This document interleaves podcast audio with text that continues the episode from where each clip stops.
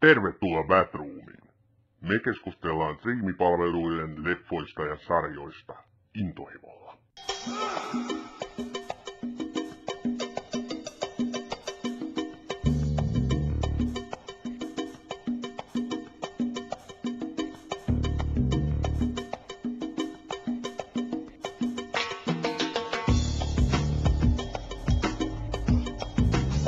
Vuonna 1997 maailma oli erilainen. Vuosituhat ei ollut vielä vaihtunut, lentokoneet eivät olleet vielä iskeneet VTC-torneihin ja suomalaisen TV-viihteen kruunun jalokivenä jatkoi toista vuottaan TV1 sarja Kotikatu. Netti-TVssä tai suoratoistopalveluista kukaan ei ollut vielä kuullutkaan, ja harva Amerikan ulkopuolella tiesi HBO-nimisestä kaapelikanavasta. Vuonna 1997 allekirjoittanut päätti sattumoisin eräänä maanantai myöhäisiltana istua TVn ääreen ja alkaa tuijottaan jotakin vankilasta kertovaa ohjelmaa. Ohjelma vaikutti nopeasti ja vangitsi TVn ääreen säännöllisesti aina ohjelma-aikansa neloskanavalla. Kyseessä oli OS, eli Suomessa lanseerattuna kylmärinki. 21 vuotta aloitusjaksoa myöhemmin OS on osa suoratoistopalvelu HBOn historiaa. Sarja oli mukana aloittamassa menestystarinaa, jonka myötä Home Box Office eli HBO on kasvanut yhdysvaltalaisesta kaapelikanavasta netissä tuotantoa julkaisevaksi maailmanlaajuiseksi maksu-TV-palveluksi, jolla on yli 130 miljoonaa tilaajaa. OS, eli kylmä rinki, kertoo kuvitteellisesta yhdysvaltalaisesta vankilasta – nimeltä Oswald State Maximum Security Penitentiary, eli vankien keskuudessa lyhyemmin tunnettuna OS. Vankilassa sijaitseva Emerald City on uudenaikainen osasto, jossa vankeja kuntoutetaan yhteisöllisin menetelmin lasisissa selleissä, jossa näkyvyys kaikkiin kaikkialla on jatkuvaa. OS kertoo vankilan ja vankien arjesta, mutta ennen kaikkea vankien yhteisöstä – joka on jakaantunut ihmisryhmiin ja kulttuureihin, jotka kaiken aikaa kamppailevat toisiaan vastaan.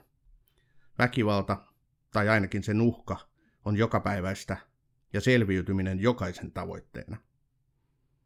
Hossin vahvinta antia ovat vankilaelämää kuvaava kaunistelemattomuus sekä erityisen karikatyyriset henkilöhahmot. Henkilögallerian joukkoon kuuluu niin mafioosoja kuin huumediilereitäkin, puhumattakaan murhaajista – seksuaalirikollisista tai jengiläisistä. Se, mikä vankilan kaikkia yksilöitä ja ryhmiä yhdistää, ovat pitkät, usein elinkautiset tuomiot. Pitkä kakku tuo vankien keskuuteen mukanaan tunteista pahimman, tylsistymisen. Os, eli kylmä rinki, on sarja, joka onnistuu taidokkaasti rakentamaan lukuisiin henkilöhahmoihin ristiriitaisuuksia. Kukaan ei ole mustavalkoisesti hyvä tai paha – Jokainen hahmo, niin vangit kuin vankilan henkilökunta, on moniulotteisesti käsikirjoitettu, mikä antaa katsojalle paljon tilaa samaistua hahmoihin. Lisäksi mikään ei ole pysyvää. Lempihahmosi saattaa seuraavassa jaksossa muuttua inhokiksesi tai kuolla. Juuri yllätyksellisyys, pääosan esittäjäkin koskeva suojaamattomuus sekä hahmoihin kohdistuva muutos tekivät Ossista selvästi aiemmasta massasta poikkeavan TV-sarjan ja juuri tämä näkökulma toistuu vielä nykyisinkin HBO menestyneimmissä sarjoissa. Ossia, kylmää rinkiä, esitettiin vuosina 1997-2003 kaikkiaan kuusi tuotantokautta.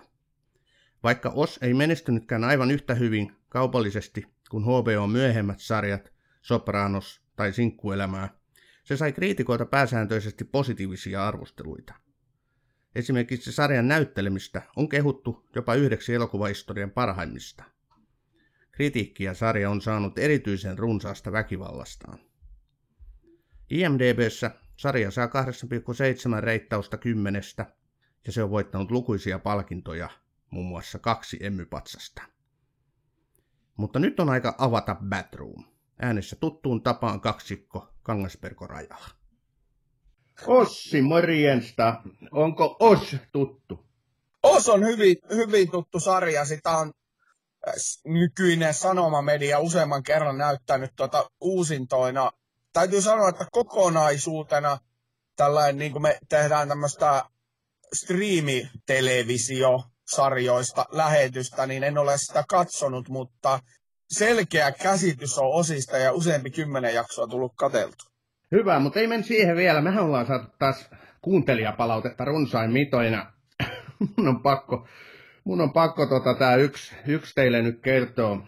Tän on lähettänyt nimimerkki äänitarkkailija Tampereelta, ja sehän kuuluu näin, että jos Benedict Cumberbatchin ääni kuulosti siltä, kun Jaguar hiding in a shallow, niin teidän äänenne kuulostaa siltä, niin kuin olisin elephant hiding in a duba. no joo. joo. Tota, jälleen kerran joudumme tuota, pyytämään anteeksi teknistä yksityiskohtaa, joka johtui siitä, että mikrofoni oli asetettu väärin päin tähän mikrofonitelineeseen, mutta olemme saaneet asiantuntija-apua runsain mitoin näiden teknisten haasteiden korjaamisen, ja nyt voin vakuuttaa, että mikrofoni on oikein päin, mikrofonin puhuja on oikein päin, ja kaikki on siis oikein päin, eli ääni ja tekniikka pelaa hyvin. No sitten minä taas pyydän anteeksi sitä, että tässä on syysflunssa päällä, niin tuota, tämä yskiminen on entistä voimallisempaa nyt, mutta ehkä me selviämme tästä kuitenkin. Saan vielä happea otettua täällä välissä. Juuri kun mä pääsin kehumaan, että nyt on kaikki hyvin, niin sä kerroit, että ei muuten ole. No joka tapauksessa me ollaan saatu myös toiveita. Ja yksi toive kuuluu näin, että hei lepakot, tehkää podcast Game of Thronesista. Tota, mä yritin tuossa miettiä pitkään, että mikä on Game of Thrones. No, ei, ei vaan. Ja tietenkin me tehdään nyt jakso Game of Thronesista, se on tulossa. Game of Thrones on sellainen sarja, että sit varmaan täytyy tehdä kaksikin podcast-jaksoa, olkaa ihmiset kärsivällisiä, kyllä se sieltä vielä on tulossa. Joo, ja tota, Game of Thronesissa on se, että se on sillä tavalla oleellinen sarja koko, koko tai meidän podcastikin kannalta, että siitä me alettiin aikanaan niin jauhamaan näistä ja, ja tota, joo, siitä tulee varmaan kaksi. Se viimeinen kausi on vielä tulematta, että katsotaan nyt, mitä tässä, mitä tässä tapahtuu siihen liittyen. Mutta Game of Thrones on tällä hetkellä HBOn lippulaiva ja meidänhän oli tarkoitus tässä alussa puhua HBOsta. Kyllä, ja tota, Game of Thrones liittyy tietysti HBOhon olennaisesti, mutta myös OS, eli tämänkertainen podcast-jakso, liittyy Game of Thronesiin. Tässähän on niin kuin keskiössä erittäin vahvat henkilöhahmot. Ja sitä pitkin näiden kuuden tuotantokauden aikana viedään yhä syvempiin vesiin. Toinen tällainen HBOlle ja Osille leimallinen piirre on tietysti se, että tässä on erittäin niin kuin käsinkosteltava yllätyksellisyys jatkuvasti läsnä. Sä et voi tietää, mitä sun lempihahmolle tapahtuu seuraavassa jaksossa tai myöhemmissä jaksoissa. Sä et voi tietää, vaikka se heittäisi henkensä seuraavassa otoksessa. Ja tämä tekee katsojan tosi varovaiseksi, se tekee katsojan todella uteliaaksi. Ja tämä on se HBOn henki, mikä levisi sitten myöhempiin sarjoihin. Ja tämä on myöskin se kulmakivi, mistä mä tykkään todella, todella niin kuin paljon. Ja tästähän nyt sitten aasin sieltä sinne Game of Thrones puolelle, mutta me ei käsitellä tänään Game of Thronesia. No ja asiat, mitä sä mainitsit ja kerroit tuosta OS-sarjasta, niin ne on syitä, miksi tämä sarjan luoja Tom Fontana on erittäin merkittävä yleisesti niin television tekijä Yhdysvalloista. Hänestä on useammassakin yhteydessä nimenomaan nämä televisiotekijät sanonut, että Godfather of TV. Ja tota, se johtuu just siitä, että Fontana kyllästyi siihen, että näissä sarjoissa oli se rakenne, se, no, tämmöinen perinteinen kasarirakenne, Miami Vice Ritariassa, ihan mitä Joo. tahansa sä ke- keksit tämmöistä jenkkisarjan rakennetta, jossa niin kuin tunnin aikana ensin luodaan ongelma, sitten se ratkaistaan se ongelma, ja kun tunti on mennyt, tai yleensä mainosten takia joku 48 minuuttia on mennyt, niin tota, sitten se ongelma on ratkaistu. Fontana kyllästyi siihen tapaan, ja se päätti, että tota, jokaista hahmoa voidaan käsitellä ihan mielivaltaisesti sen TV-sarjan aikana. Esimerkiksi ö, yksi hahmo vilahtaa yhdessä jaksossa vain kaksi minuuttia, mutta seuraavassa se on 22 minuuttia. Ja tämä oli aivan poikkeuksellinen tapa ajatella koko TV-tuotantoa. Todella hyvin muuten verrattu just noihin 80-luvun klassikoihin, ja toi on muuten ihan totta, että niissä se meno ja se juoni, se kaari, se tarina, se tarina oli hyvin suoraviivasta, just niin kuin sä mainitsit, että sen, sen yhden jakson aikana ratkaistiin se rikos, ratkaistiin se ongelma, ja sitten taas aloitettiin seuraavassa jaksossa alussa, ja todellakaan Oz ei siihen niin kuin sorru. Ja tota, se, mikä tässä on niin kuin erittäin hieno, tämähän on vankilaympäristö, ja mä toki tykkään niin kuin vankilaympäristöstä ympäristönä yleensäkin todella paljon. Mutta kaikki se koristeellisuus, kaikki se semmoinen koreus, niin ne on poissa. Ei ole mitään ylimääräistä. On ne vangit, joilla on ne tylsät kuteet, ja senkin takia ne hahmot pääsee niin hyvin oikeuksiinsa. Kun on todella taitavia näyttelijöitä, mihin me mennään tämän jakson aikana kyllä niin kuin tarkemminkin, niin he pääsee niin kuin rakentamaan sitä hahmoa todella syväksi. Toinen asia, mikä tässä tekee vielä erilaisen, puhuttiin ihan niin kuin ainutlaatuisen draamasarjan tuotannon alusta, oli asia, mitä mä en niin kuin alun perin kiinnittänyt huomiota, mutta kun mä tutkin tätä Ojin tarinaa, niin tajusin, että näinhän se on. Et tässä on käytetty ensimmäistä kertaa tällaista poikkeuksellista kerrontatapaa. Eli tässähän on tämä yksi, ha- yksi hahmo, yksi vanki, eli tämä pyörätuolissa istuva Augustus Hill. Niin hän toimii kertojana jokaisen jakson alussa. Eli hän niin johdattaa katsojat sisään saman tapaan kuin viimeksi oli tehty joskus 50-60-luvulla Alfred Hitchcockin myötä. Tämä on hyvin etännyttävä ja jollain tapaa niin kirjallinen tämä kerrontatapa. Sehän... Eikä, sitä, eikä sitä ollut aiko, niin aikaisemmin TV-sarjoissa nähty. Sehän rikkoo siinä tavallaan sen neljännen seinän, eli se Augustus Hill pyörätuolissa oleva hahmo, niin tulee niin osaksi niitä ö, katsojia. Ja tämä ideahan silloin alun perin, tai en mä tiedä oikeasti mistä, onko se Alfred Hitchcockista sen keksinyt, koska silloin ö, Fontanan nuoruuden juttu. Mä puhun Tom Fontanasta tämän sarjan yhteydessä sen takia, koska se on sen sarjan luoja, se on sen ideoija ja se on sen pääasiallinen käsikirjoittaja.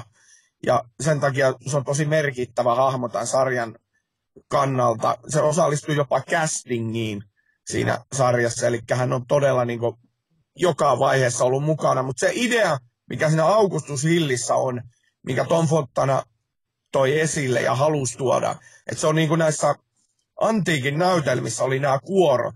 Ne kuorothan oli niitä kertojia, jotka kertoi tavallaan katsojille, että mitä tässä niin kuin ympäristössä tapahtuu, mitä he näkevät juuri tai tulevat näkemään.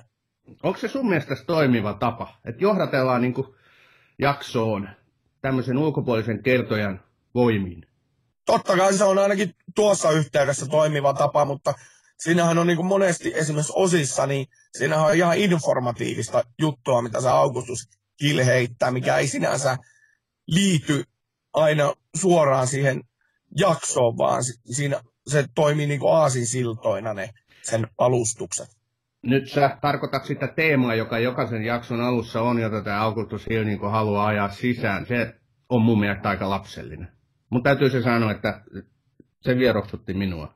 Se on jotenkin niin kuin turhan teatraalista. Okei, ehkä se on vähän omaperäistä, mutta siinä häiritsee mua se sellainen niin kuin lapsellisuus, naivistisuus. Käsitellään toki tärkeitä aiheita, käsitellään huumeiden käyttöä, käsitellään seksuaalisuutta. Ja sitten sieltä tulee aina se semmoinen opetuksellinen kaari, että paha synnyttää lisää pahaa. Ihminen ei olekaan enää niin kuin se subjekti siinä omassa toiminnassaan, vaan häneen vaikuttaa niin kuin ulkopuoliset tekijät, ympäristötekijät vahvasti. Mä saan kiinni siitä ideasta ja viestistä, mitä tämä kerronta tässä haluaa niin kuin esittää, mutta kyllä se mun mielestä aika lapsellista. 97, kun mä olin 23-24-vuotias, niin, niin silloin se tuntui vielä niin kuin oikeanlaisemmalta, mutta nyt kun mä oon tämmöinen vanha kuuppe, niin nyt en. Sä oot kyynistynyt. Tota... Sitä toiminta pitää paikkaa. No se on, se on väistämätöntä iässä. Sitä vastaan kamppailemme, jotta pystyisimme innostumaan edelleen samalla tavalla kuin lapsina. Mutta tota, tosta mä oon kyllä eri mieltä, että onko se lapsellista. Se on joissain tilanteissa jotkut niistä juonnoista ja niistä alustuksista on kieltämättä aika semmoisia amerikkalaistyylisiä, eli siinä kerrotaan, että A-kirjaimen jälkeen tulee B-kirjain ja ykkösen jälkeen tulee kakkonen ja sen jälkeen kolmonen, mutta, mutta siis joka tapauksessa se on siinä mielessä poikkeuksellista, että se jotenkin imasee minun mielestäni katsojan sisälle siihen tarinaan. On siinä myös se hyvä puoli, että sun ei tarvitse niiden henkilöiden, siis niiden hahmojen, ei tarvitse sitä ikään kuin enää kertoa. Ei tarvitse kertoa, jo. Lisäksi tota, siinä oli semmoinen ihan konkreettinen asia. DVD ei ollut vielä tuossa vaiheessa, kun tuo sarja alkoi, niin ei ottanut niin ylivaltaa tästä viideteollisuudesta. Ja tota, sitten tuon, itse asiassa sinä aikana, kun tuo sarja valmistui, niin DVD, varsinkin nämä boksit, eli nämä kokonaiset kausijulkaisut, niin alkoivat lyömään läpi. Ja siinä oli ihan semmoinen alkuperäinenkin ajatus sillä Augustus Hillillä, että kun se ö, tämän Oz-sarjan rakenne oli semmoinen kuin oli, eli välillä pompittiin joku hahmo vilahti kaksi minuuttia ja sitten niitä hahmoja kuolee ja raiskataan ja niille tapahtuu vaikka mitä niille hahmoille, niin tota, ihmiset seurasivat sitä kerran viikossa. Ne ei seurannut tälle lineaarisesti jatkumona, niin kuin nykyisin katsotaan vaikka striimipalveluja, vaan ne seurasivat sitä kerran viikossa, niin se tavallaan se Augustus Hill aina palautti ihmiset siihen ää, niin kuin, tilanteeseen, missä ollaan menossa. Ja kuitenkin niitä jokaista jaksoa pysty katsomaan sille yksittäisenä, eikä sitä tarvinnut tietää, että mitä 30 edellisessä jaksossa oli tapahtunut. No joo, toi on, toi on tietysti hyvä pointti, mutta mun mielestä sekin on sitten taas vähän katsojan aliarvioimista, että totahan ei nykyään hirveästi enää näy, vaan jos halutaan palauttaa katsoja aiempaan jaksoon tai aiempiin, niin sitten on yleensä tämä previously on se ja se. Ja sitten kerrataan ne tärkeimmät kohtaukset. Mutta ymmärrän kyllä tuon logiikan siinä, että se toimii. Ja sitten kun tässä Ojin niin ympärillähän on puhuttu, että se on kantaottava yhteiskunnallinen, kantaottava yhteiskunnallinen TV-sarja, mistä mä oon kyllä siitäkin vähän eri mieltä. Niin tota, sitten taas tämä teema, johon Augustus Hill aina katsoja johdatteli, niin se haluttiin nostaa Framille. Oli se sitten rakenteellinen rasismi tai epätasa-arvo tai seksuaalisuus, tai sitten vain yleinen tämmöinen vankilaympäristö, mitä se saa aikaiseksi. Mehän silloin, kun me valmisteltiin tätä jaksoa, niin väiteltiin viestien välityksellä, että onko Oz poliittinen sarja. Ja kyllä se minusta, se on minusta poliittisin. Nyt vedetään superlatiiveja tähän kunnolla kehi. Eli se on minusta poliittisin TV-sarja, mitä on tehty lähimmän 20 vuoden aikana. Ja perustelen, perusteluni sille on. Ää, missään TV-sarjassa ei ole niin konkreettisesti tullut esille rasismi. Siellä ää, tuossa käytetään N-sanaa aivan siis sumeilematta koko ajan. Siellä tulee muslimit, siellä tulee kristityt, siellä tulee homoseksuaalisuus, siellä tulee kaikki semmoiset asiat esille todella avoimesti, joka oli 90-luvulla varsinkin todella poikkeuksellista. Ja siinä, ja tämä oli niinku ihan tarkoitus, niin oli tarkoitettu tehdä. Se, mikä siinä on huvittavaa poliittiselta kannalta, on se, että sarjan valmistumisen aikana tapahtui 9-11 2001. Se sarjahan tehtiin 97-2003. Se, että ne jatko sen kuitenkin loppuun sillä kaavalla, millä se oli aloitettu, niin toisaalta siitä olisi tullut varmaan kunnon hässäkkä, jos ne olisi muuttanut sen sarjan rakennetta niille parille viimeiselle kaudelle, mutta tota, joka tapauksessa OS on poliittisin TV-sarja, mitä on Yhdysvalloissa tehty parinkymmenen vuotta. No, mä oon tuosta täysin eri mieltä. Mun mielestä siinä ei poliittisuutta ole muuta kuin se, että käsitellään niin kuin Yhdysvaltain vankeinhoitojärjestelmää, että onko se nyt alkunkaan toimiva, kun kaksi miljoonaa vankia istuu selleissä tietyissä osavaltioissa vangit odottavat jopa kuolemaa kymmeniäkin vuosia, kun on kuolematuomio, kun on kuolematuomio voimassa. Siis kun sä puhuit nyt tossa, että käytettiin sellaisia TV-ssä harvinaisia, tai nämä ymmärsin, että tarkoitit, että esimerkiksi tämä N-sanalla alkava mustaihoisen haukkumanimi on jotenkin harvinainen ollut silloin, niin eihän ole. Esimerkiksi mainitsemassa siis Miami Viceissa, sitähän käytettiin jatkuvasti. Mutta se nyt tietysti, että tässä ympäristössä, missä oli erilaisia kulttuureita, ihmisryhmiä, jotka olivat jakantunut näihin omiensa pariin, oli tosiaan muslimiyhteisö, oli sitten tota, uusnatsien yhteisö, oli tota, tumma, tummaihoisten oma yhteisö, kristittyjen yhteisö, homoseksuaalien yhteisö. Sehän teki siitä sarjasta todella mielenkiintoisen, koska nämä ryhmät jatkuvasti olivat niin toisiaan vastaan ja hakivat sitä omaa asemaansa siinä vankilaympäristössä, että kuka niin kuin nousee kukoksi muiden yläpuolelle. Ja sitten kun nämä ryhmät otti yhteen ja he teki myöskin yhteistyötä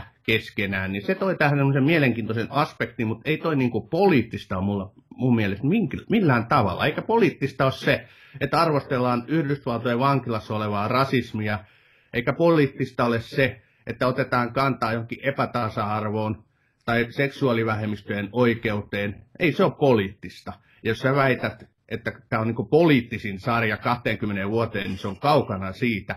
Otetaanpa esimerkki West Wing. Se on poliittinen. Sehän kertoo valkoisen talon virkakoneistosta ja siitä, millä tavalla oikeasti niin politiikkaa tehdään. Tai joku, nämä, tota, nämä on poliittisia ja ne pysäyttää kantaa ottaa huudellaan.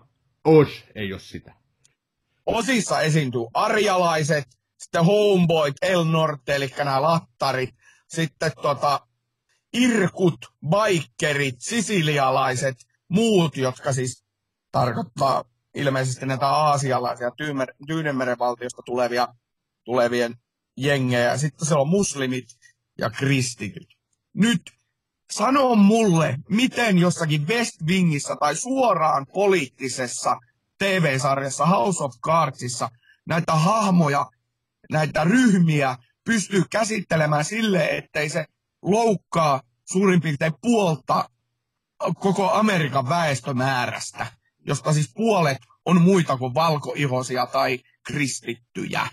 Siis mun pointti on se, että tämä on sama niin kuin Levi and the Leavings tai Juisen biisit, että siis yksilön kautta yleiseen. Ei tietenkään se ole suoraan poliittinen TV-sarja. Ei se, ei se kuvaa, miten politiikka rakentuu, vaan se vankila, vankila voi ajatella vaikka ö, metaforaksi valtiosta tai kaupungista, jossa erilaiset väestöryhmät taistelee sen, sen alueen hallinnosta.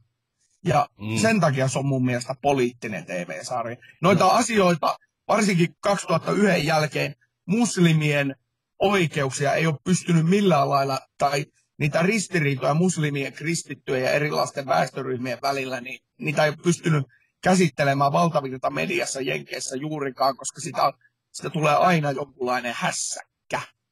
No ensinnäkin tämä sarjahan on tehty 90-luvun lopulla ja 2000-luvun alussa, jolloin nämä täl, mainitsemasi niin asiat ei ollut vielä noussut ramille niin kuin ne on nyt. Ei ollut vielä MeToo-liikettä, ei ollut vielä niin, kuin niin vahvasti seksuaalivähemmistöjen asiat esillä. Se oli niin täyden erilainen aikakausi. Okei, siinä nyt varovasti yritettiin tuoda tiettyä yhteiskuntakritiikkiä siihen sarjaan esille. Mulle siinä sarjassa yhteiskuntakritiikki avataan kahdella tapaa. Että tota, vankeinhoitojärjestelmä Yhdysvalloissa on syvältä, ja kaksi, nämä tietyt teemat rasismista alkaen, niin ne on tärkeitä. Sitten ne kuitenkin jätetään, jätetään niin niiden käsittely sillä tavalla kesken. En, mä en kyllä koe, että tämä olisi kauhean yhteiskuntakritiikkinen sarja. Tästä, ja, tästä jäämme erimielisiksi ja menemme eteenpäin. Tämä jääkö nyt ihmiset teidän ratkaittavaksi, niin mä toivon, me toivotaan, että jos haluatte katsoa Ujia, jos ette ole vielä sitä tehneet, se on loistava sarja, sanotaan jo se tässä vaiheessa. Tehkää huomioita, tehkää huomioita, että miten tämä sarja ottaa kantaa sen, alan, sen ajan olosuhteisiin, onko siinä tätä yhteiskunta kriittistä kautta poliittista kulmaa, vai onko se vain hyvä toiminnallinen draamasarja, joka kertoo vankilasta? Joka tapauksessa Otsista kun puhutaan, niin ei voida olla käsittelemättä näitä henkilöhahmoja. Ja nyt onkin syyttä nostaa niin esiin tiettyjä henkilöitä, joiden ympärille tämä sarja mun mielestä erityisen vahvasti rakentuu. Ensiksi on sanottava, että tässä sarjassa oli muistaakseni, jos mä laskin oikein, no vähintään 60. Siis tätä tehtiin tosiaan kuusi kautta, niin tässä on 6-70 hahmoa, jotka on erilaisia toimijoita siinä sarjassa pääosin. Siellä on muutamia hahmoja, jotka on vaan tämmöisiä niin sivustoseuraajia, mutta siis tässä on ihan järkyttävä määrä hahmoja. Ja tota, totta kai niin muutama hahmo sitten nousee isompaan rooliin kuin muut, ja me nostetaan niitä nyt neljä vai viisi tässä. Ja jos me lähdetään nyt siitä ensimmäistä päähahmosta liikkeelle, joka on siis Topias Bitzer, niminen henkilö, mä luulin, että tämä sarja on nimenomaan hänestä kertova sarja. Eli Tobias Piitsen on asianajaja, joka tuomitaan rattijuopumuksesta ja hän joutuu Aswaldin vankilaan tässä alussa. Hän lähtee liikkeelle semmoisena väsykkänä. Hän, joka on siis toiminut oikeuden puolesta koko ikänsä, sortuu tähän virheeseen ja tuomitaan, joutuu heti pahempaan mahdolliseen paikkaan. Hänet ottaa siipiensä suojaan tämä Vernon Schillinger, joka sitten osoittautuu kyllä kaikkeen muuta kuin hyväksi ihmiseksi hän on eräs pahimmista henkilöhahmoista missään sarjasta koskaan. Hän käyttää Tobias Pizzeria erittäin pahasti hyväkseen seksuaalisesti ja muuten. Ja tässä kohtaa sanotaan, että on todella kaunistelematonta, mitä tässä sarjassa katsojalle välitetään. Tobias Pizzer ensiksi alistuu, tyytyy kohtaloonsa, mutta sitten tähän sarjaan alkaa tulla semmoista uutta väriä. Hän ajautuu huumekierteeseen mutta sen kautta, sen avulla tai sen myötä, hän sitten nousee tätä Vernon Gillingeria vastaan, joka on tämä arjalaisten uusnatsien päällikkö siinä vankilassa. Ja tämä ykköskausi, hän kohdi, ykköskausi hän huipentuu siihen heidän välienselvittelyyn, tämmöinen reinkarnaatio, tämmöinen Phoenix-lintu, joka nousee Tobias Pizzeristä kuoriutuu aivan erilainen ihminen. Hänestä tulee yksi tämän vankilan pelätyimpiä, kunnioitetumpia, hulluimpia hahmoja. Tämä, tässä kohtaa kulminoituu tämä mun suhde Ojsin kylmään rinkiin, se mitä tapahtui Tobias Pizzerille. Siihen Tobias Pizzeriin liittyy myöhemmillä kausilla sitten oleellisesti myös Keller, mutta se jätetään katsojille, millä tavalla se tämä tota, hahmojen yhteistyö muodostuu. Joka tapauksessa niin Tobias Pizzeristä se sarja tosiaan alkaa ja tavallaan hän on, jos ei merkittävin, niin merkittävimpiä hahmoja siinä sarjassa, koska sen, sen rooli on alusta saakka niin selvä. Eli siinä kaikkien niiden hahmojen roolit ei ole alusta saakka selviä, mutta Tobias Pizzerin rooli on hyvin selvä siinä. Että mitä sä tarkoitat tuolla? Näikö sä no, sitten, mitä hänelle tulee tapahtumaan ikään kuin sen sarjan myötä? En, vaan siis sitä, että se, se on siinä toimija. Eli siis sarjossa on toimijoita ja seuraajia. Ja Tobias Pizzerin näkee alusta saakka, että hän on jollakin tavalla siinä niin toimija siinä sarjassa. Topias Pitzerin kohdallahan oli sitten tosiaan siinä kausin edetessä vaikka millaisia mutkia, hän sieltä pääsi jo kerran ehdonalaisuuteen, mutta hän joutui palaamaan takaisin. Sitten hänellä oli näitä kausia, jolloin hän käytti niin paljon aineita, että se mennä tappaa hänet. Se, miten hän niin kuin sitten kohteli muita vankeja myöhemmissä jaksoissa ja miten nämä muut vangit liittyy häneen, nämä on tosi kiehtovia. Mutta no tuossa alussa mainitsinkin jo, että mä luulin, että, että Beecherin, että tämä tarina, tai tämä sarja kertoo Beecherin kostoretkestä. Ja sitten kun se kosto on suoritettu, niin sitten sarja päättyy. Mutta onneksi ei se tosiaan näin ollutkaan. Niin siis myöhempinä aikoina voisi ajatella, että Tobias Pizzer on tavallaan Walter White, eli Breaking Badin hahmon yhdenlainen Joo, esikuva. toi on hyvä huomio. Toi on hyvä huomio. Niin varmasti on muuten esikuva. Pizzeristä voisi jutella vaikka tuntikausia. Hän on yksi mielenkiintoisimpia hahmoja koko sarjassa, mutta sen verran voidaan nyt klousata, että että se mitä Piitselille tässä sarjan aikana tapahtuu, se mistä hän lähtee liikkeelle, mikä hänestä on tuleva ja mitä hänelle lopussa käy, niin se on tämän sarjan kannatteleva voima. Mutta nyt mennään eteenpäin. Ossi Vernon Schillinger liittyy Beacheriin ja muihinkin vankkeihin niin olennaisesti, sä, olit, tai sä otit hänestä selvää, anna palaa. Vernon Schillinger, jota esittää aivan ihana J.K. Simmons, joka siis on muuten niitä harvoja, jotka nousi sitten elokuvataivallekin tästä sarjasta. Tämä sarjahan on täynnä siis sinänsä semmoisia näyttelijöitä, jotka on TV-stä ja elokuvista tuttuja myöhemmiltä ajoilta vaikka kuinka paljon, mutta tota, J.K. Simmons nousi oikeasti ihan Oscar-voittajaksi myöhemmin Whiplashista. J.K. Simmons esittää arjalaisten johtajaa, todella sikamaista tyyppiä, jonka koko perhetausta ja kaikki muut on hyvin rasistisia ja, ja sen niinku, se esimerkiksi näissä osin mainosvideossa, niin J.K. Simmons eli Silinser kuvataan Yhdysvaltain lipun, lipun edessä, eli hän on viimeisen päälle valkoisen Amerikan mies ja tuommoisessa ympäristössä, jossa 80 prosenttia on mustia, niin sillä on sitten vähän pieniä haasteita.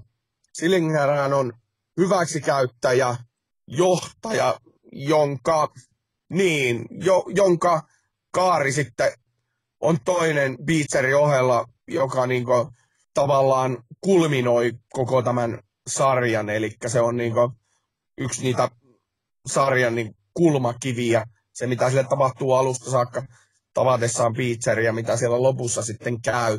Silingerin sehän on, sehän on poliitikko oikeasti siinä sarjassa. Se kikkailee, pelaa, käyttää hyväksi, neuvoo, ei ota juurikaan neuvoja vastaan, mutta kyllähän sille sitten yhdessä vaiheessa, kun tämä arjalaisten isojohtaja päätyy sinne, päätyy sinne kiveen sisään, niin kyllähän sille Siliserillekin sitten komento löytyy, että todella mielenkiintoinen hahmo. J.K. Simons esittää sen todella ää, siis suorastaan vastenmielisenä sen, sen hahmo, ja se on siis täydellistä niin kuin semmoista, koska siis mitä sitten katsoo Simonsin haastatteluja, niin se on kyllä oikeasti todella lempeä ja miellyttävä ihminen, ja näin. Sehän pelkäs sen sarjan aikana, että hän, hän leimautuu niin rasistiksi, mutta sitten kuten tämä Hollywood-uraa sitten on myöhemmin osoittanut, niin, niin ei kuitenkaan onneksi käynyt. Joo, Selingerin hahmo on yksi kannattelevista voimista tässä sarjassa, ja hänessä näkyy tosi hyvin se, että mikä lähtee liikkeelle absoluuttisena pahana, niin sitten tämän sarjan kehityskaaren aikana muuttuukin ehkä joksikin muuksi. Ja se, se, muut, se muutos hänessä on todella mielenkiintoinen, ja, ja tämä on myöskin leimallista niin kuin sitten tulevaisuuden tai tulevissa myöhemmissä HBOn draamasarjoissa just tämä muuntautuminen.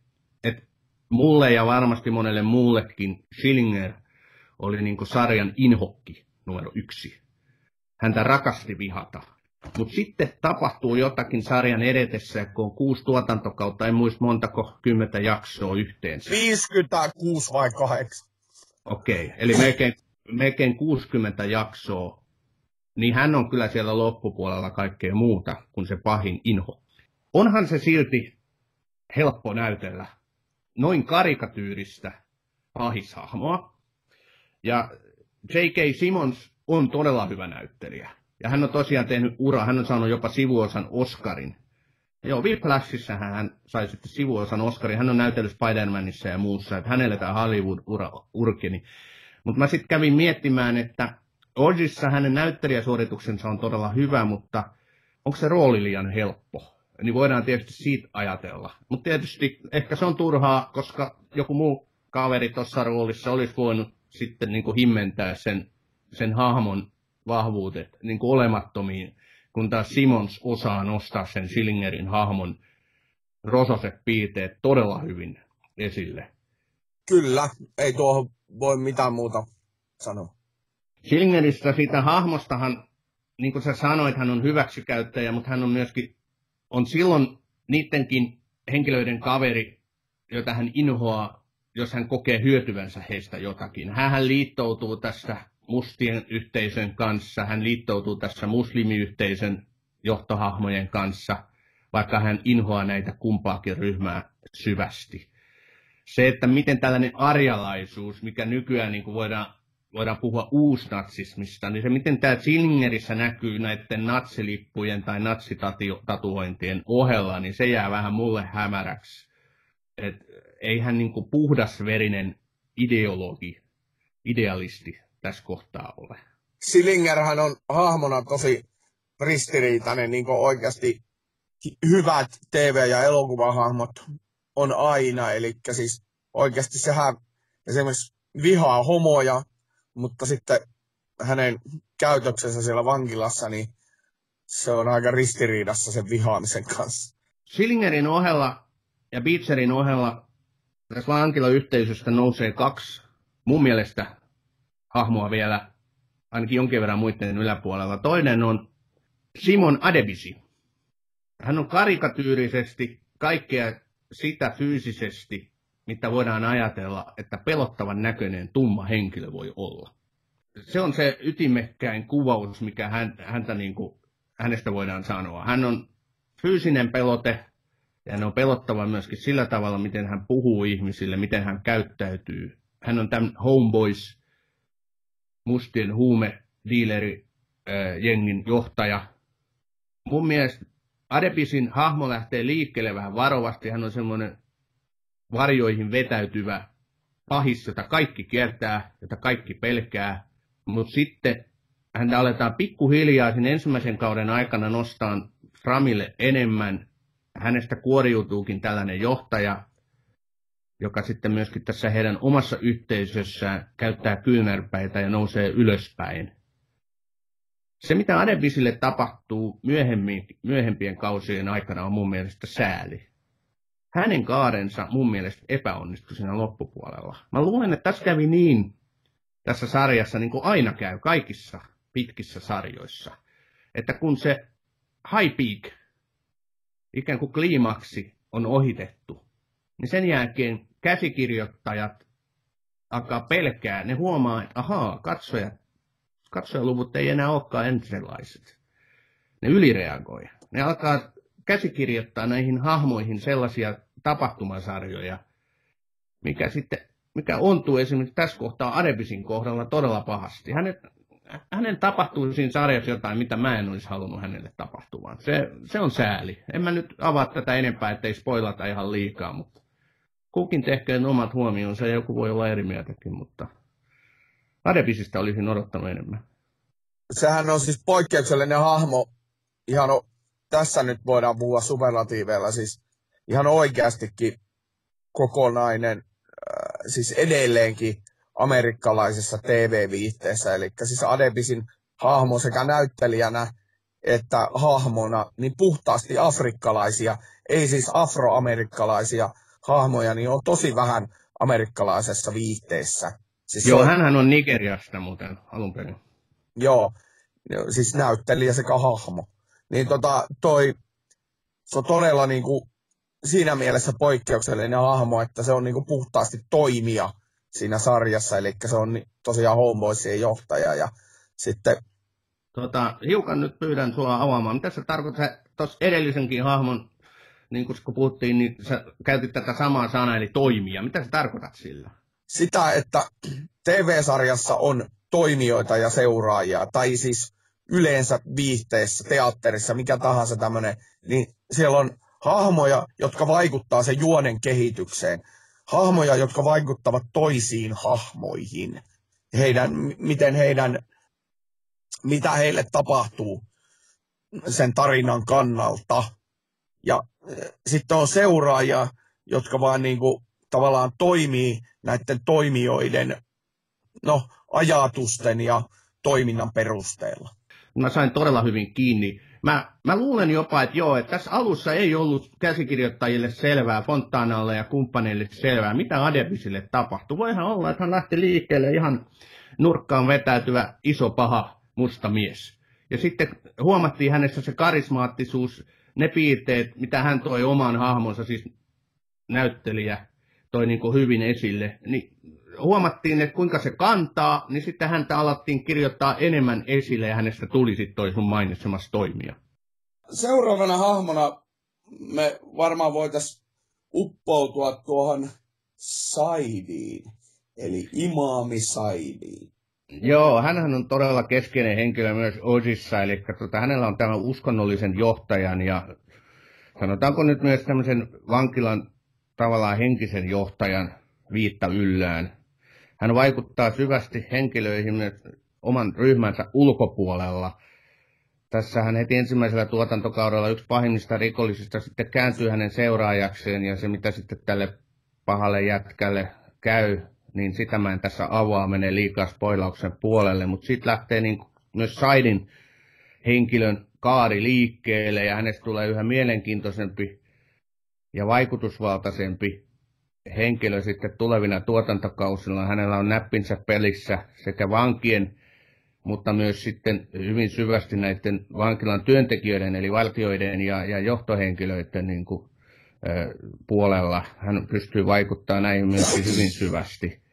Said oli mun mielestä todella mielenkiintoinen heti alusta pitäen, eikä vähiten just siksi, koska hänellä oli se sellainen papin saarnaajan rooli siinä oli jotain todella tavattoman mielenkiintoista siinä hahmossa ja näyttelijä eh, Edwin Walker vetää kyllä todella hyvin tämän, tämän hänen roolinsa. Se tota, Saido on sillä lailla merkittävä hahmo tuossa, että se on yksi niitä, niitä hahmoja, jotka käsikirjoittaa sarjaluoja Tom Fontana välttämättä halusi tuohon sarjaan. Ja Fontana muun muassa opiskeli, se, se luki Koranin alusta loppuun ennen tuota sarjan kirjoittamista. Ja sitten e, katollisena hän tunsi myös raamattunsa. Niin tota, e, kahdella ensimmäisellä kaudella se kirjoitti Saidin hahmon äh, speakeiksi tai tämmöisiksi äh, syvällisyyksiksi, miten niitä voisi sanoa, niitä sen, sen puhtaita saarnaamisia siellä, niin tuota, kirjoitti semmoisia pätkiä vain, jotka löytyvät sekä Koranista että Raamatusta. Toi on muuten hyvä huomio, joo. Se on mielenkiintoinen knoppitieto ja sitten se, se nyt niin kuin, kun katsoo niitä Ossin alkukauden jaksoja tuon tietäneenä, niin se avaa kyllä sitä hahmoa vielä vähän enemmän. Joo, ja nyt kun silloin 90-luvun lopulla jo siis tämä muslimien ja kristittyjen välinen jännitehän oli oli näkyvissä, mikä 2001 sitten surullisen kuuluisella tavalla eskaloitu, niin myös tuossa vankilan ympäristössä sitä samaa jännitettä oli nähtävissä. Siis, mutta ei voida kuvitellakaan yhdysvaltalaisvankilaa, jossa ei olisi tiivis muslimiyhteisö. Se on ihan selvä. Ja, ja myöskin tässä kohtaa, mitä mä pidin niin kuin todella hienoja ja reiluna, niin, niin kuin tässä ei tehty, tästä uskonnollisuudesta ei tehty liian suurta numeroa, mutta siitä ei myöskään tehty niin kuin, hyvää tai pahaa, me hyvä kristitys vastaan te pahat muslimit, vaan tässä osattiin löytää kyllä semmoinen hyvä tasapaino. Ja nyt kun sen yhdistää tähän nykyiseen aikaan, niin kyllä niin kuin on edelleen siinä kohtaa aika ajankohtainen. Niin, siis Said on siinä mielessä merkittävä hahmo, siis se on sen sarjan juonen kuljetuksen ja muutenkin kokonaisuuden kannalta tärkeä, mutta se on myös äh, siinä mielessä No siis se oli mulle ehdottomasti niin kuin se kovin ensinnäkin tämän näyttelijän, jonka hienosti äsken tuossa nimen muistit, niin tuota, hänen äh, niin kuin se katse, niin se esittää sen todella hyvin, ottaen huomioon, että hän on, hän on brittiläisen koulutuksen kaikella tavalla saanut herrasmies. Joo, kyllä. Sitä mä ihmettelen, että nimenomaan tätä Walkeria mä en ole kyllä huomannut missään muuta kuin korkeintaan sivusilmää jossain sivurooleissa tulevissa kausissa. Että hän ei ole, niin kuin HB on tähän, tähän niin kuin tota, suureen näyttelijäkaartiin päässyt sitten jatkossa, mitä nämä jo muutamat muut erikoista, mutta sitä nyt ei tiedä, mitä, mitä mä en ottanut selvää, mitä henkilöille on niin kuin elämän varrella sattunut. Tästä nyt on se 21 vuotta kuitenkin palannut aikaa. Mutta tota, meidän täytyy varmaan mennä eteenpäin näissä henkilöissä, niitähän riittää. Otetaan tässä nyt vielä käsittelyyn sitten ainakin yksi. Ja sulla oli sitten rakkaasta Ryan O'Reillysta niin muutama huomio. No Ryan O'Reilly on irkku ja se tulee myös sarjaan mukaan heti siinä sarjan, oli se nyt ensimmäisessä vai toisessa jaksossa. Ja tota, hän, jos, jos sä käytit tuosta Schillingeristä ilmaisua, että hän on poliitikko, niin Ryan O'Reilly on kans pelimieskikkailija ja ehkä olisi toisessa, toisenlaisessa ympäristössä ollut varmaan poliitikko. Eli hän luo suhteita ja sitten hän käyttää ihmisiä hyväksi. Ja sitten Ryan Railin äh, hahmon kehitykseen vaikuttaa oleellisesti sen veli. Veli tulee sinne äh, vankilaan. Lop- lopultahan siinä ympä- ympäristössä sitten pyörii Orailin koko perhe itse asiassa, äiti, äiti, äiti ja isä ja, äiti ja isä ja pikkuveli, että se, tota, se, sen, se on yksi merkittävimpiä niin kuin, toimijoita siinä sarjassa, joka, joka vaikuttaa moneen juonen kulkuun siinä eri kausilla. Joo, ja hän vaikuttaa myös moniin muihin hahmoihin. Hänellä on iso merkitys niin kuin, aika monen päähahmon tarinaan. Eli tota, otetaan Beatseri esimerkiksi siinä alus, äh, ensimmäisellä tuotantokaudella hän niin Beatserin ottaa pikkusen suojeluksensa ja tarjoaa tälle huumeita, ja että Beatserin niin kuin, tota, muuntautuminen lähtee nyt tästä liikkeelle. Aineilla on siihen vaikutusta, mutta eri tote niin kuin Ryan O'Reillyn esimerkillä. Et tota, kun Ryan O'Reilly on siinä mielessä hauska hahmo, hänellä ei ole mitään semmoista fyysistä pelotetta, mitä monella muulla näissä vangeissa on. Mutta hänellä on tosiaankin se taito käsitellä ihmisiä. Hänellä on niin kuin loistava tämmöinen hypnoottinen ote ihmisiin. Et hän pystyy pelaamaan sitä peliä sillä. Hän on erittäin taitava siinä. Mä luulin, että kun se sarja käynnistyi, ja tässä oli tämä italialaishahmo Dino Ortolani, oli heti alkuun hyvin vahvasti esillä. Mä ajattelin, että tämä on Dino Ortolanin sarja, ja hän on tässä niin kuin pääosissa Beatserin ohella, ja hän ensimmäisenä tumppaa Ryan O'Reilly, mitä hän vihasko ruttoa, että kun nämä kaksi hahmoa kohtas vankilaympäristössä, niin siinähän heti alettiin käymään sitten kissaherileikkiä, kumpi kuolee ensiksi. Ja spoilataan nyt sen verran, että Dino Ortolani häviää ensimmäisen kauden jälkeen kokonaan olemasta. Hänelle käy muuten sitten aika, aika synkästi tässä. Ryan O'Reillyhan siitä nousi sitten voittajana suht helpostikin vielä. Hän oli ehkä sitä hahmoa ja tuota ihmistyyppiä voisi kuvata yhdellä sanalla selviytyjä. Joo, kyllä, nimenomaan. Ryan O'Reillysta niin näistä muistakin hahmoista voisi jutella vaikka kuinka kauan. Hän tekee niin kuin tosiaankin Ossista sen sarjan suolan. Eli tässä on niin kuin vahvat henkilö, henkilöt, hahmot, vahvat henkilökaaret, joita kehitellään sitten tulevien tai näiden tuotantokausien aikana todella paljon. Sekoitetaan välillä, palataan alkuun, viedään ihan uuteen ulottuvuuteen. Sitten alkaa vähän näkyä siinä sarjassa sitä väsymistä, tulee se haippi joskus siinä et tota, nyt kun me ollaan puhuttu Beatserista, Schillingeristä, Adebisista, Karinsaidista ja nyt sitten Ryan O'Reillysta, niin ehkä tässä nyt sitten kuitenkin nämä Osin eli kylmän ringin niin kuin päähahmot ovat, vai nouseeko sulla nyt sieltä vielä jotain, mitä, mitä voitaisiin tässä nyt ainakin ohimennen sanoa? No siis, eli siis johtaa Warden Leo Glynn, jota esittää Ernie Hudson Ghostbustersista tuttu aamu. Sitten on tietysti ainoa merkittävä naishahmo, eli Sister Peter Mary Raymondoa esittävä Rita Moreno on semmoinen. Sitten totta kai tämä kertoja Augustus Hill, jota esittää Harold Perino. Sitten siellä on tosiaan tuo Poet, joka on siis, jonka nimi ei muuten vissi. Sitä sanotaan vaan koko, ajan, koko sen sarjan ajan, se on vaan Poet. Eli yhdessä kohtaa sanoit vähän mun mielestä virheellisesti ainoa merkittävä naishahmo. Olihan siellä toki sitten Eri Falko näyttelemä naisvaltia, jonka valitettavasti nyt nimeä tästä muista, mutta hänhän myös nousee vähän niin kuin vahvempaa rooliin sarja edetessä ja Edi Falkostahan tuli sitten Sopranoksen myötä tähtinäyt. Nyt mennään Ossi Tom Fontanaan, joka on siis tämän Ois-sarjan luoja. Kyllä, ja tota, mennään sen verran tähän osin lähtötilanteeseen. Eli lähtötilanne on vuosi 9596 jotain semmoista.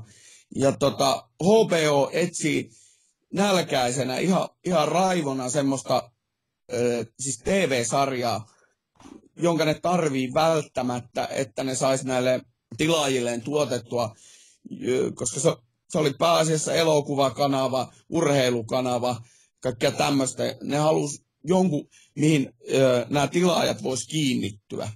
Ja sitten siellä oli johtajana Chris Albrecht, joka, jonka juttu sille Tom Fontana päätyi, koska hän oli tehnyt homosaidin. Homosaidin, no niin. Hom, homicide. Miten? No okei, okay. joka tapauksessa pelon kadut suomeksi. ja ja sitä pää... toi, on, toi on kyllä erikoista lausumista, mutta ei se mitään. Mä meni hetki, että mistä sä puhut. Okei, okay, jatka. Joo, eli siis Fontana taustalla oli sairaalasarja Saint Elsewhere, joka on siis suomeksi sairaalan syke, ja mä mietin, minkä takia mä en ole nähnyt sitä, niin se on esitetty kolmoskanavalla ennen kuin Maikkari, Maikkarista tuli valtakunnallinen kanava. Ja sitten tota, tämä ho- homicide, homicide, pelon kadut, joka kuva, kuvasi Baltimoren, Baltimoren katuja ennen kuin tota, ennen Wirea ja kaikkia näitä niin, muita. Baltimoren kaduthan tuli Wirein myötä sitten vielä entistä tutummaksi. Kyllä, ja se on yksi syy, miksi David Simon teki sen Wirein sinne Baltimoreen, koska se oli yhteistyössä Tom Fontanan kanssa siellä Baltimoressa. Joka tapauksessa tilanne oli se, että yksi tyyppi, eli Chris Albrecht päätti, nyt tehdään TV-sarja, ja ne, se meni sillä läpi. Ja Chris Fontana on usein tämän jälkeen sanonut, että sen jälkeen kun HBO myyten Time Warnerille, niin tämä ei ole mahdollista, koska sen HBOn johto, johdon päällä on yksi firma, sitten AOL, eli netti- ja tietoliikenneyritys, osti osuuden Time Warnerista. Nyt siellä on vielä enemmän pomoja HBOn johdon päällä, eli tämmöiset yksinkertaiset päätökset ei enää sillä TV-kanavalla ole mahdollisia. Sen lisäksi kaikki tämä, mitä isommaksi nämä yritykset kasvaa, niin sitä suuremmaksi epäonnistumisen pelko kasvaa. Aika hyvä huomio, ja Fontanahan on julkisuudessa kritisoinut aika suorasukkaisesti HPOta nykymeiningistä, että se on menettänyt sen ketteryyden, se on menettänyt sen erikoislaatuisuuden, juuri nämä, tämän, nämä isot laatutekijät, mistä se nousi, nousi niin kuin isoksi tekijäksi. Kyllä, ja se on itse asiassa, hän on hyvä hahmo ja hänen haastattelujaan kannattaa lukea, koska hänellä on niin näkemys perspektiivi 30 vuoden ajalta amerikkalaiseen televisioon. Sen lisäksi se on muuten tehnyt Kanal Plusalle sen Borgiat, siis Kanal Plusan Borgiat, ei se Borgiat, missä on Jeremy Irons pääosissa.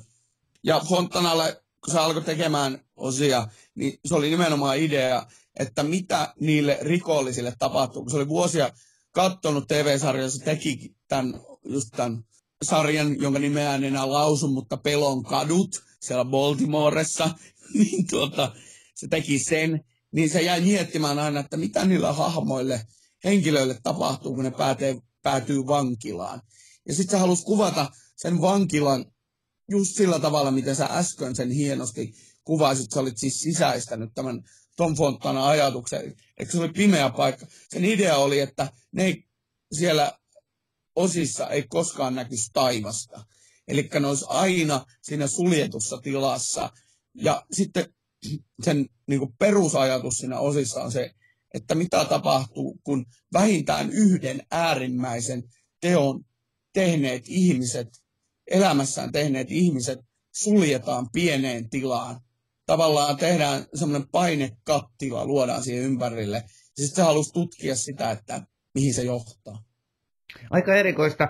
Olikohan tämä Fontanan idea sitten, että tehdään Origista semmoinen, siinä kohtaa erikoinen, että siellä on tämä Emerald City osasto, jossa on lasiset sellit, eli kaiken aikaan kaikkialle kaikki näkevät. Olikohan tämä nyt Fontana ideoima sitten? Se oli jo, se oli se ideoima ja sitten siinä tämä Emerald City, City, mikä on tämä osin osa, niin sehän niin yrittää olla vähän niin kuin parempi, eli niille vangeille yritetään tarjota parempia juttuja kuin normaalissa vankiloissa. No, kyllä, sehän perustui siihen, että tämmöinen yhteisöllisyys, missä vangit on koko ajan tekemisissä keskenään, että se sitten taas auttaisi heitä pärjäämään, auttaisi heitä niin kuin, että, se, että tavallaan he kuntoutuisivat yhteiskuntakelpoiseksi. Että tämähän oli niin kuin siinä se ajatus. Ja sitten tuo show nimi, eli Oz, OZ, niin sehän on tosiaan vähän tämmöistä hauskaa naureskelua Wizard of Osille, eli No Place Like Home. no niin, no, joo, no ihan mun hieno aasinsilta siihenkin. Sen verran tähän vielä, että Osillehan kävi sitten siten, kun käy todella monelle sarjalle, et, et sitten kun tulee tämä haippi, ja sit, niin sitten alkaa käsikirjoittajat ja tuotantotiimi panikoimaan, että nyt menetetään katsoja. Ja kyllä mä sanoisin niin, että tässä loppupuolella, okei, Os aloitti niin kuin on draamasarja tuotannon, mistä sitten nämä helmet alkoi kukkimaan, helmet alkoi syttymään, Sopranos tuli hyvin pian sen jälkeen. Itse asiassa Oji jouduttiin pistämään vähäksi aikaa tuotanto seisokkiin, koska osa tiimistä joutui lähteä tekemään Sopranosta. Ja se on sitten historia myös se.